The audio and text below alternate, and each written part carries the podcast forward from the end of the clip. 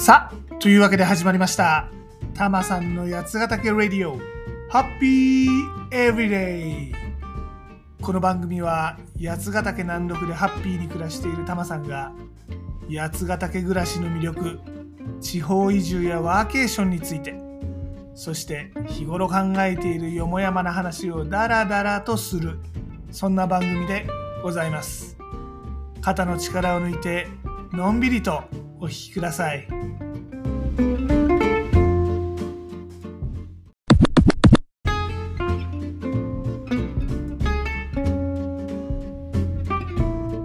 最近タマさん旅に出てましていろいろ行ってきたわけですが今回はやっぱ旅に出るのは楽しいよねってお話ですタマさんね会社員辞めちゃったんで正直なところ外資系 IT 企業勤務だった頃と比べるとあんまりお金が自由ではないんですね。残念ながら。まあ新しいお仕事もうだんだん形にはなってきてるんで食べてはいけるんですが前ほど贅沢にドカーンとお金を使うのはちょっと難しいお年頃なわけでございます。なもんでちょっとお得な旅を探していっています。全国旅行支援ってやつあるじゃないですか。コロナでね傷ついたこの観光業界を支援するやつですね。今は旅行で宿を予約するとですね大体この制度を使うことになりますんで宿泊費もちょっとお得になります。まあもともとタマさんは平日旅行なんでそれなりに宿泊費っていうのは抑えて泊まることができるんですけどね。むしろこの全国旅行支援は宿泊よりもおまけが嬉しいですね。この全国旅行支援を使うとなんつうの地域振興券みたいなクーポンがついてくるんですよ。平日だと1人1泊あたり2000円。週末だと1000円です、まあ、タマさんは平日旅行なんで2000円がデフォルトですね。これ例えば2泊すれば4000円だしまあ2人で旅行すれば1泊でも4000円。3人4人と旅行するメンバー増えればどんどん増えるわけです。まあねちょっと文句言うならこのクーポンの登録のユーザーエクスペリエンスね UX がいけてないんでございますよ。クーポンをスマホに登録しちゃうと登録さえしちゃえば PayPay と同じような感じで簡単に QR コード決済ができるんですが登録がいけてない。思えばね山形でも乗鞍でも久留米でも同じような登録だったんでまあ、多分これ全国共通のユーザーインターフェースなんだと思いますが、あれもうちょっとどうにかならんのかねって感じでしたね。うん、まあ、この登録のね、え、UI、UX はかなり文句言いたいところなんだけど、でもこれはね、日本での QR コード決済をかなり一気に普及させる、まあ、いいきっかけにはなるんじゃないかなと思います。だってちょっとした旅行した人がねみんな QR コード決済を体験するわけですからね。でこのクーポンがね結構お得でしてね。あの例えば平日2泊すれば4000円、まあ、居酒屋1軒分が無料になるような感じでございます。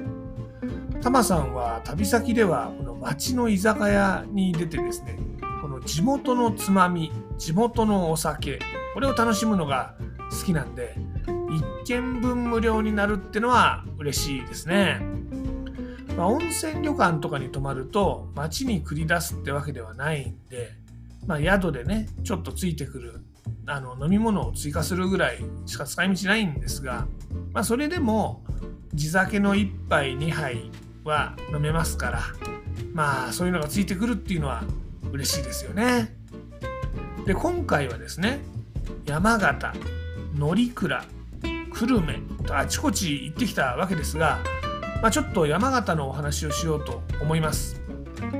今回の旅はですね結論から言うと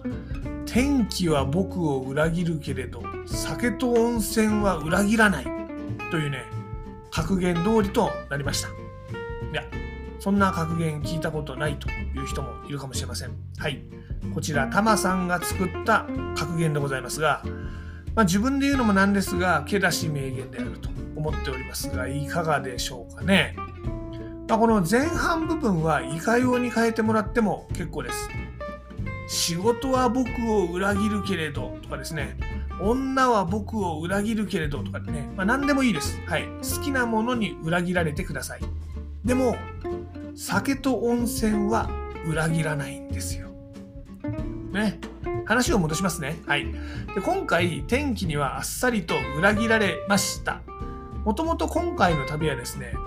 蔵王で樹氷を見て、で、スノボを楽しむという結構贅沢な計画だったんですね。でも、実は旅に出る直前にはですね、この3月上旬のね、今年のね、異常な暖かさで、樹氷は全滅してますということがですね、ウェブニュースを見て分かっちゃってたんですね。なんたってもう4月5月並みの気温でしたからね、あの頃は。で、樹氷を見る計画はあっさり潰れちゃいました。で、まあ、じゃあ蔵王でスノボ楽しみますかということで向かったこの山形。ところがですね、到着したらなんと雨でございます。これね、山形市内が雨なんじゃなくて、蔵王まで上がっても雨なんですよ。これじゃスノボもろくに楽しめないよねと。まあ、夕方からはこの雨、雪に変わりましてね、帰る前にはたっぷりこの蔵王の雪で一日スノボを楽しめたんですけれども、とはいえ、じっくりスノボを楽しめたのはこの一日だけ。樹氷もね、見ることできず、ありゃこの旅は失敗だったかなと正直思いました。でもね僕を救ってくれたものがあったんです。そう。酒と温泉ですね。はい。これね蔵王の温泉すごいですよもう。これね硫黄の強いプンプンもう匂いプンプンでねもう卵みたい。もう今日酸性の温泉でしてね。しかもすごく熱いもう草津並みに暑かったっす。だからもうスノボの筋肉痛とかもね、癒してくれましてね、もう最高でございました。青森の酸ヶ湯温泉も良かった。長野の渋温泉も良かった。乗鞍温泉も良かった。まあ、この辺りがタマさんのお気に入りの温泉なんですが、蔵王温泉、いきなり上位にランクインです。はい。蔵王温泉ね、まだ行ったことのない人はぜひ行くべきだと思う温泉でございます。もちろん山形の酒も裏切りません、まあ、山形っていうとね口説き上手とか出羽桜とか14代あたりがまあ有名ですね。もちろん美味しいです。でもその辺りのお酒って東京でも普通に飲めるじゃないですか。だもんでせっかくだから地元のお酒楽しみたいですよね。いやこれねいろいろあるのよ。タマさんがまあ美味しいなと思ったのはいろいろありましたが、えー、白梅これね白梅と書くけど白梅と読むんだそうですね。とか金柑これね錦のおかんと書くんですね。まああんまり効かないお酒だったんだけどこれは美味しかったですね。うんあとね、美味しかったといえばね、芋煮ね。山形名物っていうと、さくらんぼとか、ラフランスとか、まあフルーツのイメージとかね。あとまあ、米沢牛とか、玉こんにゃくとかですよね。でも、芋煮ってね、これまでタマさん食べたことなかったんですよ。なんかほら、名前がさ、まあ、芋を煮たもんだってことでしょ？なんか、里芋の入ったけんちん汁みたいなもんなのかなと思ってまあこれまでねそんな積極的に選んではなかったんですよね。でもね実際食べてみたらこれ最高。もはやねこれはねすき焼き鍋ですよ。山菜もねいろいろ美味しいものあるしね。もう芋煮最高。そして芋煮で飲む日本酒最高でございます。まあ、今回は山形市内のホテルに宿泊してましたんで、まあ、ちょいちょい、まあ、お仕事するのも快適でございました。今回はあの天気にはあいにくと恵まれなかったもんで、まあね、時間部屋でちょっと仕事もしてたんですけどもテレビを外付けモニターにしてちゃちゃっと働いてでまあ夜は外でたっぷりこの地元料理と地酒をね楽しむということで結果的には酒と温泉ね僕を裏切らずにじっくり癒していただきました。えでねこうやって旅に出ると東北と八ヶ岳の違いってのもなんかね感じることができるんですよね。食べ物も違う街の雰囲気も違う気候も違うこのね山形はね何ちゅうかな、まあ、人口が24万人くらいでこれはまあ長野の松本市と同じぐらいなんですね。だからかななんかねちょっと松本と似てる印象でした。なんかねお城もあってねあの街の大きさとかも似たような感じ。でこのくらいの規模の街って外食とか買い物とかも十分な利便性があってで、まあ、日本を代表するリゾートにもね1時間以内もうちょっと郊外に遊びに行くみたいな感じで行けてねで高いビルも少ないから空が広くてねで東京へのアクセスも新幹線ね山形新幹線とか松本は特急あずさとか整備されてて、まあ、すごい暮らすには便利ないい街だなと思いますね。うん。いや、なんかね、秘境みたいなこの自然の中へ行く旅ももちろんいいです。こういうのも好きです。けど、地方都市、ね、都市への旅っていうのも、いろんな発見があっていいなって思いました。なのでね、皆さんもね、ぜひいろんなところに行ってみてほしいなと思います。今時ね、いろんなとこ行っても働けますから、ね、あのワーケーションって感じで楽しんでくださいな。で今回本当はですね乗鞍とか久留米に行って、まあ、そこでも感じたことあったんでお話ししたかったんだけど思ったより山形の話が長くなっちゃって山形の話だけになっちゃったけどまあどこでもいいので旅に出るで旅に出て新しい刺激を受けてほしいなというのがまあ今回の結論でしょうかね。はい。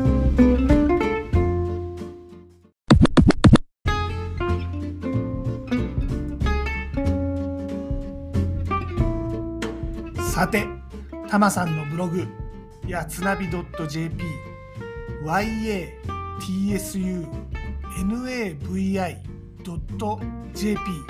では、八ヶ岳で楽しめるアクティビティや移住に役立つ情報をお届けしています。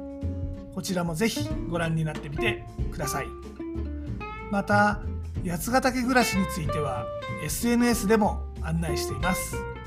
Twitter では全部カタカナで「ハッシュタグたまさんラジオ」を検索してみてくださいちなみにユーザー名はたまさんラジオこれ英語ですねたまさんウェディオになってますインスタグラムでは「ハッシュタグブラタマリ的な」を検索してみてください。こちらはですね、ユーザー名はヒロドットたまりになってます。まあ、どちらもね、八ヶ岳の話とかいろいろしてますんで、いいねとかリツイートとかフォローとかしてもらえると嬉しいです。